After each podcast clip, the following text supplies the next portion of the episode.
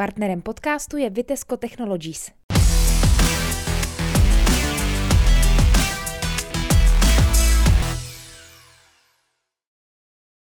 Dobrý den, vítám vás u dalšího videopodcastu Trutnovinek. Mým dnešním hostem je trutnovský starosta Michal Rosa. Dobrý den. Ahoj Michale. Ahoj. Už to bude skoro čtyři měsíce, co jsi ve funkci starosty. Tak jaké byly ty první týdny, první dny? Byly nabité prací, bylo to poměrně zajímavé období mého života a byla tu nějaká překvapení, čím jsem se musel zabývat. O některých věcech jsem věděl, bylo to skutečně zajímavé a až po nějakém čase jsem si uvědomil, jak skvělou věc vlastně pro mě Ivan Adamec udělal tím, že mi těchto 10 měsíců dal k dispozici protože čtyři roky jsou relativně krátké období, protože příprava větší akce trvá zhruba dva roky a pak je velký problém tu akci dokončit v tom časovém limitu. A tím, že mám těchto 10 měsíců navíc, tak uh, mám větší šanci dotáhnout některé věci do konce, pokud na podzim obhájím. Zaskočilo tě něco v těch prvních dnech a týdnech? No asi úplně nejvíc mě překvapilo to, že tahle práce se od té mojí původní nějak zvlášť neliší. Vždycky jsem byl zvyklý eh, komunikovat s lidmi, argumentovat, eh, hledat řešení, řešit problémy a hlavně převzít odpovědnost a nést následky. A to v podstatě všechno eh, je stejné. A tak co pro tebe bylo nejtěžší nebo nejsložitější na tom začátku? Nejsložitější asi je na tom velikost toho týmu protože eh, město má devět odborů, k tomu městskou policii, interní audit, 20 příspěvkových organizací, tři eh, městské firmy a tři firmy s majetkovou účastí města. A to je samozřejmě velké množství lidí, se kterými je potřeba se seznámit a eh, velké množství témat, která je potřeba nastudovat. A v tom pořád ještě v tomhle stále ještě pracuji a vlastně největší dluh mám vůči zaměstnancům úřadu, kterým jsem při nástupu slíbil, že se se všemi osobně seznámím a z objektivních důvodů jsem to ze začátku odkládal, protože dozníval covid, eh, pak začala situace eh, na Ukrajině a dostávám se k tomu teprve v těchto dnech. Mluvil jsi o tom počtu lidí, těch firm, odborů z nich a tak dále to je přece obrovské číslo. Všichni ti lidé od tebe určitě taky něco chtějí, nejenom ty od nich, ale oni od, od tebe. Dá se vůbec vyhovět všem? Ne, to, to určitě nedá a myslím si, že by bylo velmi špatně, kdyby se o to někdo v mojí pozici pokoušel. Protože pokud opravíš jednu ulici, tak sklameš lidi v okolních ulicích a pravděpodobně se najde někdo nespokojený i přímo v té ulici, která je opravená takže eh, na tohle si člověk v mojí pozici musí zvyknout, že vždycky někoho zklame, ale tam je podstatné eh, pracovat s těmi podněty a i z těch, kterým se třeba nepodaří vyhovět, eh, lze čerpat nějakou inspiraci nebo se z nich poučit pro, pro další kroky. Jeden z prvních důležitých kroků, který si musel udělat, bylo prosadit rozpočet. Jak náročné to bylo? Rozpočet vycházel z rozpočtového provizoria, které bylo schváleno v prosinci a to rozpočtové provizorium nastavilo mantinely toho nového rozpočtu. V podstatě o těch velkých investičních akcích bylo rozhodnuto, protože Kinovesmír v tu dobu už běželo a Eh, další investiční akce, eh, rekonstrukce Národní ulice a rekonstrukce Polské ulice jsou navázány na další partnery, to znamená, tam nebylo možné to měnit. To znamená, to, to na co jsme se soustředili, byla aktualizace cen, protože v téhle oblasti dochází k poměrně velkým změnám a pochopitelně jsme hledali i nějaké rezervy na příjmové straně, abychom to vyvážili. Mluvíš o těch cenách Jinými slovy, všeobecné zdražování, jak hodně to promluvilo teda do těch plánů finančních pro nový rok? Pokud narážíš na ceny energií, tak eh, v letošním roce má město Trutnov ještě ceny energií zafixované, takže v letošním roce se nás to netýká. ale samozřejmě s napětím čekáme na to, jak se podaří vysoutěžit energie na příští roky. Eh, rozpočet města, jeden z nejklíčovějších dokumentů, nejklíčovějších bodů, vlastně, který je 800 milionů korun řádově výdaje, eh, to je pořádná porce peněz. Když to teda prošlo, tak eh, si řekl, uf, zásadní problém máme vyřešený pro rok 2022? Tak samozřejmě schválení rozpočtu je jedním z nejdůležitějších aktů v každém roce, protože bez schváleného rozpočtu v podstatě město nemůže fungovat. Ehm, bez schváleného rozpočtu by se to město zastavilo. Není možné vyvážet odpadky, uklízet ulice, není možné opečovávat zeleň, ehm, starat se o jednotlivé budovy, chod úřadu, to všechno je závislé na schválení rozpočtu. Takže samozřejmě ulevilo se mi, nicméně koalice, kterou jsem převzal po Ivanu Adamcovi, je poměrně pevná a funguje, takže obavy jsem neměl. Lajci by mohli mít představu, že jednou schválený rozpočet znamená, že už během roku nelze nic změnit. Investice, pokud se dobře pamatuju, tam byly v řádu nějakých 200 milionů korun. Mm. Je teda pravda, že to je uzavřené, nebo tam ještě je prostor uh, přihodit tam, jak se říká, další akce? Uh, jsou určité příjmy, které my nemůžeme do rozpočtu zahrnout do chvíle, než nám na účet přijdou. Něco z toho jsou dotace na provoz, které město dostává na výkon státní zprávy a, a jsou tam i další položky, takže ty budeme postupně do rozpočtu doplňovat, podobně tak, jak budeme doplňovat některé menší investiční akce, kde se třeba v tuhle chvíli čeká na to, jestli dostaneme nebo nedostaneme dotaci. Takže v tomhle směru se to bude měnit. Eh, nicméně ta částka 200 eh, milionů je, je výjimečná. Eh, většina peněz z rozpočtu je určená na mandatorní výdaje, to, co jsem zmínil před chvílí, a zhruba 10 až 15% z toho rozpočtu tvoří částka, kterou je možné použít na investiční akce. Takže v případě Trutnova je to zhruba 80 až 100 milionů ročně. To, že v letošním roce město Trutnov eh, investuje 200 milionů, je mimořádná situace a je to v podstatě poslední eh, etapa, která eh, byla započata přijetím úvěru, který si město v roce 2017 vzalo. A vlastně na základě toho, že většina investičních akcí, které předcházely, byla investována z tohoto investičního úvěru, tak vznikl určitý přebytek, který využijeme letos zejména na kinovesmír. Když hovoříme o penězích, tak eh, slovo úvěr ve spoustě lidí vyvolává obavy. Hmm. Jak to ve skutečnosti je s trutnovským úvěrem?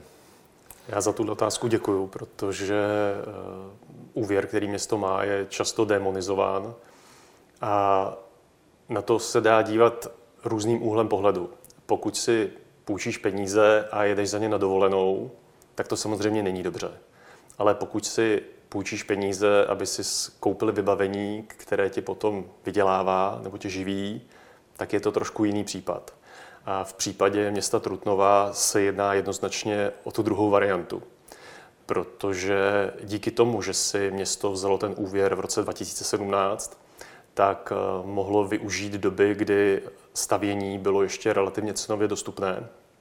A protože v roce 2020 došlo ke skokovému navýšení cen stavebních prací a zdražování v této oblasti probíhá dál, tak dnes lze jednoznačně říci, že i když se splácením úvěru samozřejmě jde i nějaké příslušenství, které, které nám odčerpává prostředky z rozpočtu, ale tím, že jsme stavili v době, kdy ceny stavění byly, byly výrazně nižší, tak eh, Trutnov na tom jednoznačně vydělá.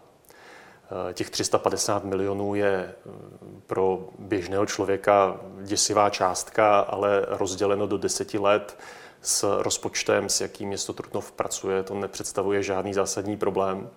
A já bych k tomu možná ještě pro ilustraci řekl jednu, jednu věc. Potkal jsem se teď během posledních měsíců ve funkci s jedním starostou, který mi vypravoval opačný příběh. Jeho město si každý rok odkládá peníze a šetří si tímhle způsobem na konkrétní investiční akci. a v roce 2020 najednou zjistili, že ta cílová částka jim nebude stačit, že ji budou muset výrazně navýšit a tudíž, že i občané toho města si na tu investici budou muset počkat o několik let déle.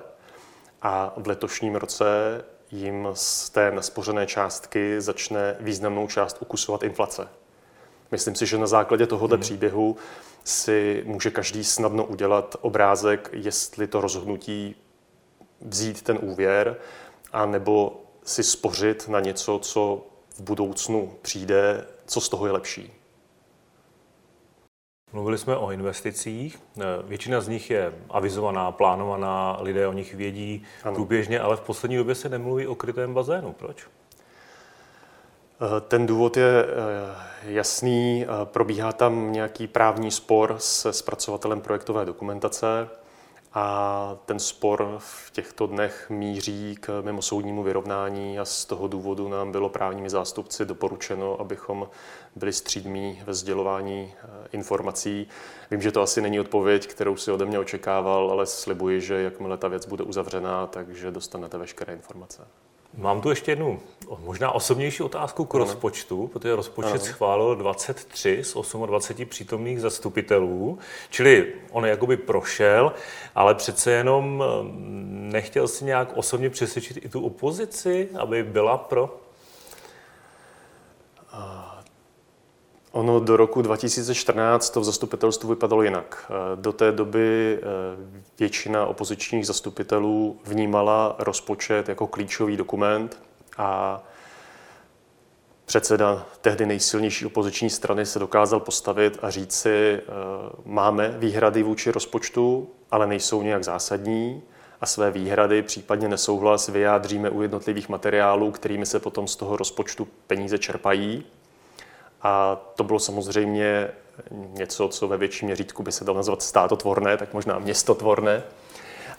Nicméně po roce 2014 nebo v tomto roce, kdy se část e, opozice obměnila, tak ten přístup je jednoznačný, že prostě většina opozice hlasuje proti rozpočtu a případně pak dají svůj hlas některé konkrétní akci, Samozřejmě logika té věci pokulhává, protože pokud by rozpočet nebyl schválen, nebylo by možné podpořit ani tu konkrétní akci. Nicméně to je na zvážení každého konkrétního zastupitele, ale ke schvalování letošního rozpočtu eh, když si uvědomíš, že přítomno bylo jenom 20 eh, zastupitelů koalice, tak to znamená, že tři, koali- tři opoziční zastupitelé ten rozpočet podpořili a já jim za to děkuji a vážím si to ne vždy se daří, eh, nebo ne daří, ne vždy se všechno vede podle plánu, podle toho, jaké mhm. si člověk eh, udělá představy. Příkladem je například Kino Vesmír. Už teď vlastně víme, že ta rekonstrukce Kina Vesmír se protáhne. Je zřejmé, že to bude stát o nějaké peníze víc, než se původně plánovalo. Eh, vypadá to jako problémová záležitost. Nemrzí ti, že v tomhle případě v tom figuruješ z té předchozí pozice i jako vlastně autor, architekt té přestavby? Určitě mě nemrzí, že jsme to kino projektovali, protože to byla krásná práce, na kterou jsme se těšili. Eh, to, co mě na to mrzí, je to, že si Trutnováci na eh, opravené kino budou muset počkat eh, o několik měsíců navíc.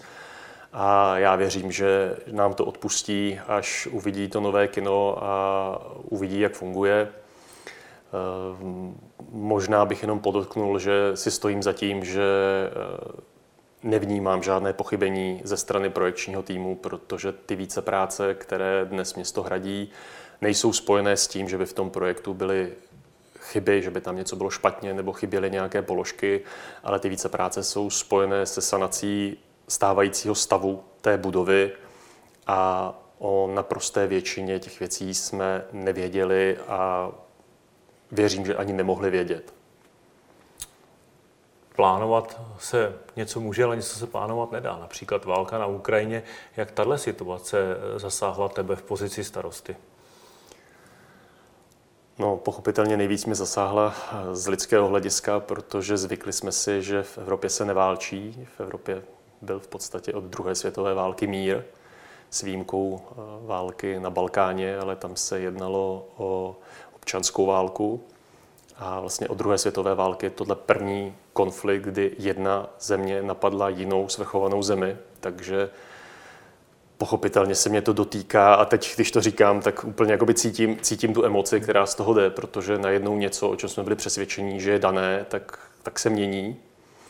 Eh, z hlediska města, a na to se mě asi ptáš eh, nejvíc, pochopitelně, zejména v těch prvních týdnech, eh, než jsme se s, s tou situací blíže seznámili a zorientovali se, tak nám to s místo starosty a dalšími kolegy z úřadu dalo poměrně hodně práce, vzalo nám to hodně času. Nicméně myslím si, že tu situaci zvládáme dobře a že i to, jak teď je ta situace v Trutnově nastavená, kolik je tady uprchlíků z Ukrajiny, tak si myslím, že jsme schopni si s tím poradit eh, velmi dobře, že Trutnov je schopen pojmout eh, ty běžence, kteří tu dnes jsou, a pokud se nestane něco významného, pokud ten konflikt nebude hmm. eskalovat a neutečou další miliony lidí z Ukrajiny, tak já věřím tomu, že to zvládneme tak, aniž by to jakkoliv eh, negativně ovlivnilo život v Trutnově. Trutnov zatím věnoval na pomoc Ukrajině 2,5 milionu korun. Myslíš, že to bude stačit, nebo už plánujete něco dalšího? Eh, upřesním to, věnovali jsme půl milionu korun, ty, ty 2 miliony korun eh, si necháváme v Trutnově na řešení situací zde. Eh, zatím jsme do této částky nijak významně sáhnout nemuseli, protože nám pomáhají dárci, kteří nám přispívají a za to bych jim chtěl poděkovat jestli nám ty dva miliony budou stačit, nebo jestli budeme potřebovat víc, nebo naopak, jestli je budeme do rozpočtu vracet, to ukáže až čas, protože bude záležet na tom, eh, kdy a jakým způsobem se ta situace uklidní a zda bude možné to, co si většina uprchlíků přeje, to znamená vrátit se domů. To rozhodne. Vrátím se zpátky k tomu, co to znamená úspěch. Pročítal jsem názorové diskuze na Facebooku po tvém setkání s hejtmanem Královéhradeckého kraje Martinem Červíčkem, kdy jste vlastně nějakým způsobem společně oznamovali, že se jednak v nemocnici vlastně vybuduje nový moderní urgentní příjem, hmm. který je důležitý pro budoucnost nemocnice jako celku a také eh, parkovací dům uvnitř areálu, což teda eh, ještě nedávno vlastně vypadalo, že kraj by o něčem takovém vůbec neuvažoval. Eh, čím si eh, hejtmana přesvědčil, že to je potřeba? Já jsem vnímal, že v Trutnově je poměrně velká nervozita ohledně Trutnovské nemocnice. Většina Trutnováků to prostě bere tak, že to je Trutnovská nemocnice a že tudíž starosta by se o ní měl starat. Ta nemocnice pochopitelně patří kraji, je spravovaná holdingem, ale nechtěl jsem se k tomu točit zády a chtěl jsem eh, tu situaci uklidnit, takže v podstatě hned po novém roce jsem se vydal za hejtmanem a tohle byl hlavní bod našeho jednání, kdy jsem mu vysvětlil, eh, jak moc ta nejistota Trutnováky znervozňuje a že by bylo vhodné, aby došlo k nějakému veřejnému příslibu, který ty otázky ukončí. To se, myslím, povedlo a z toho mám velkou radost a jak jsem přesvědčil ohledně parkovacího domu, protože je, je pravda, že ty, ty ostatní investice byly v běhu nebo se připravovaly. Eh, parkovací dům bylo něco, o čem se občas mluvilo, ale nebylo to, nemělo to žádný jasný časový rámec. Já jsem eh, Hitmanovi vysvětlil, jak moc eh, poškozuje vztah nemocnice a města to, že nemocnice vlastně není schopná nabídnout parkování ani svému personálu, natož návštěvníkům nemocnice. Nemocnice, která má ve směně 460-480 lidí, tak disponuje 80 parkovacími místy, jak pro personál, tak pro návštěvníky. Takže to je, tam je vidět ta, ta disproporce. A hejtmana moje argumentace asi přesvědčila a mám z toho velkou radost, protože eh, já si od toho slibuju, že, že nám to pomůže i se situací s parkováním v širším centru Trutnova. Ty jsi mluvil o tom, že vlastně nemocnice není města, přesto se město teda uh, snaží s tím něco dělat. Uh, podobná situace podle mě je úbytek praktických lékařů, k kterému aktuálně došlo. Avizuje se, že podobný problém může nastat s předpokládaným úbytkem zubařů. Je vůbec v silách města, jako je Trutnov, nějaké okresní metropole, s takovou situací, která je jinak všeobecná v Česku něco udělat? Je to, je to opravdu stejná situace. Ani tady nemáme žádné eh, jasné nástroje, jak docílit toho, aby do Trutnova přišli noví praktičtí lékaři. ta situace se do budoucna bude týkat i pediatrů a jak si zmínil, tak i zubařů. Já se tomuhle tématu poměrně intenzivně věnuji, přestože bych jako starosta nemusel, ale podobně jako v případě té nemocnice vnímám, že to, že to občané Trutnova ode mě očekávají. Ehm, jsem v kontaktu se, se zástupci eh, praktických lékařů a hledáme nějaký model řešení, kde bychom mohli pomoci. A hledáme způsoby, jak praktické lékaře do Trutnova přivést, ale protože se jedná o chybu systému, tak eh, my to budeme podporovat, jak bych řeknu, ze strany nesystémovými opatřeními a o ty lékaře se budeme přetahovat s jinými městy. To znamená, i pokud najdeme nějaké řešení, tak to bude mít dopad na rozpočet města, protože budeme muset něco nabídnout. Není to, není to příjemné, není mi to milé, protože myslím si, že by to mělo fungovat jinak, ale nedá se nic dělat a pochopitelně musíme se o naše občany postarat. Pojďme teď k něčemu, co můžete ovlivnit vy tady na radnici a co dokonce můžou ovlivnit přímo sami občané. A to je uh-huh. nápad na oživení uh, největšího trutnovského sídliště, sídliště Zelená louka. Uh-huh. Vy jste už vlastně spustili, uh, nebo jste požádali vlastně veřejnost o nějaké nápady. Uh, co si od toho slibuješ? byl by samozřejmě nesmysl, aby celá tahle akce byla jenom nějakým alibismem, aby jsme si potvrzovali něco, co si už nyní myslíme, nebo aby to bylo předvolební proklamací, jak někteří naznačují. Eh, já si od toho slibuju to, že se nám podaří porovnat priority, protože my některé ty problémy samozřejmě vnímáme a jsou jednoznačné, ale jiný pohled na tu věc bude mít senior a jinou věc, jiný pohled bude mít eh, mladá rodina s dětmi. Takže očekáváme to nastavení priorit, to je jedna část toho co si slibujeme od toho průzkumu. A ta druhá je to, že se tam objeví eh, několik drobností, které eh, potom zpracovateli těch návrhů umožní eh, personalizovat to, to řešení. Já bych to trošku přiblížil, aby to, co říkám, bylo pochopitelné. Když jsem jako architekt navrhoval rodinný dům, tak po nějakém čase už jsem to uměl do té míry, že bych i čistě písemného zadání v několika řádcích dokázal ten rodinný dům navrhnout na 90-95% Ale těch 5 až 10% je nesmírně důležitých. Je to ta přidaná hodnota, která z domu dělá domov. A já věřím, že něco podobného by se mohlo podařit i v případě zelené louky, že několik drobných e, nápadů, e, nějakých vtípků nebo, nebo takových věcí pro radost by, by mohlo tomu celkovému pojetí Zelené louky nesmírně pomoct a na to se moc těším a doufám, že se to podaří.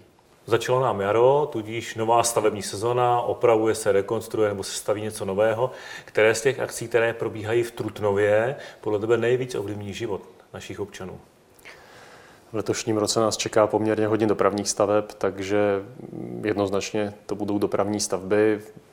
První se rozeběhla před několika dny výstavba kruhové křižovatky na Pražské. To je věc, na kterou si myslím, že jsme se jako Trutnováci velmi dlouho těšili a přáli jsme si ji, takže eh, musíme se obrnit trpělivostí a do konce roku to vydržet a těšit se na to, že se nám tam potom bude jezdit lépe.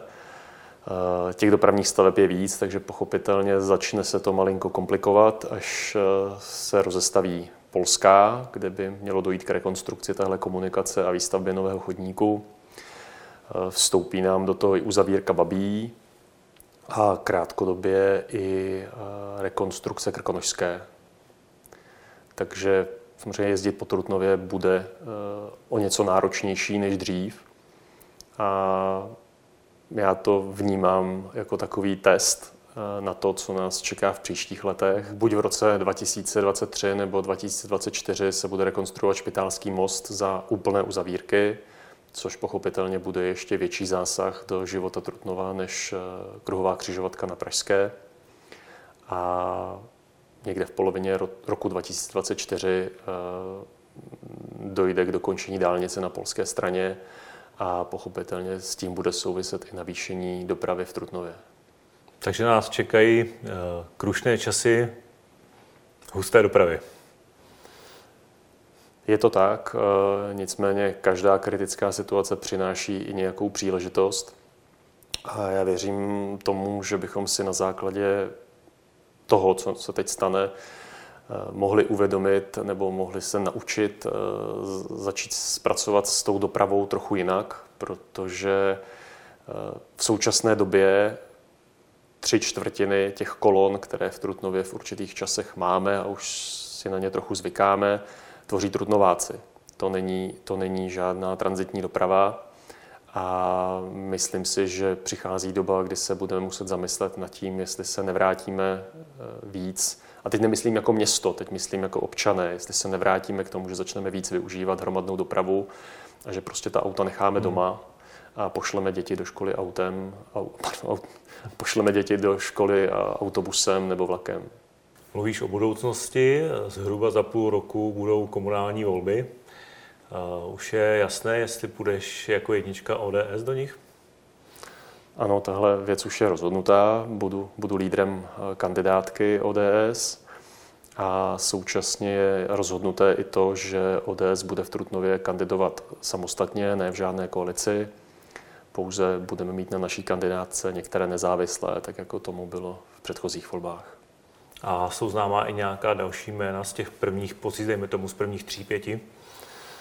Takhle daleko ještě nejsme. Ehm, myslím si, že většina jmen nebude pro Trutnováky velkým překvapením, ale předpokládám, že se tam objeví pár nových tváří, abychom tu kandidátku doplnili a zpestřili. Eh, místní sněm občanské demokratické strany eh, pověřil Ivana Adamce, eh, Libora Kasíka a mě přípravou kandidátky a přípravou volebního programu, takže to je něco, na čem teď pracujeme.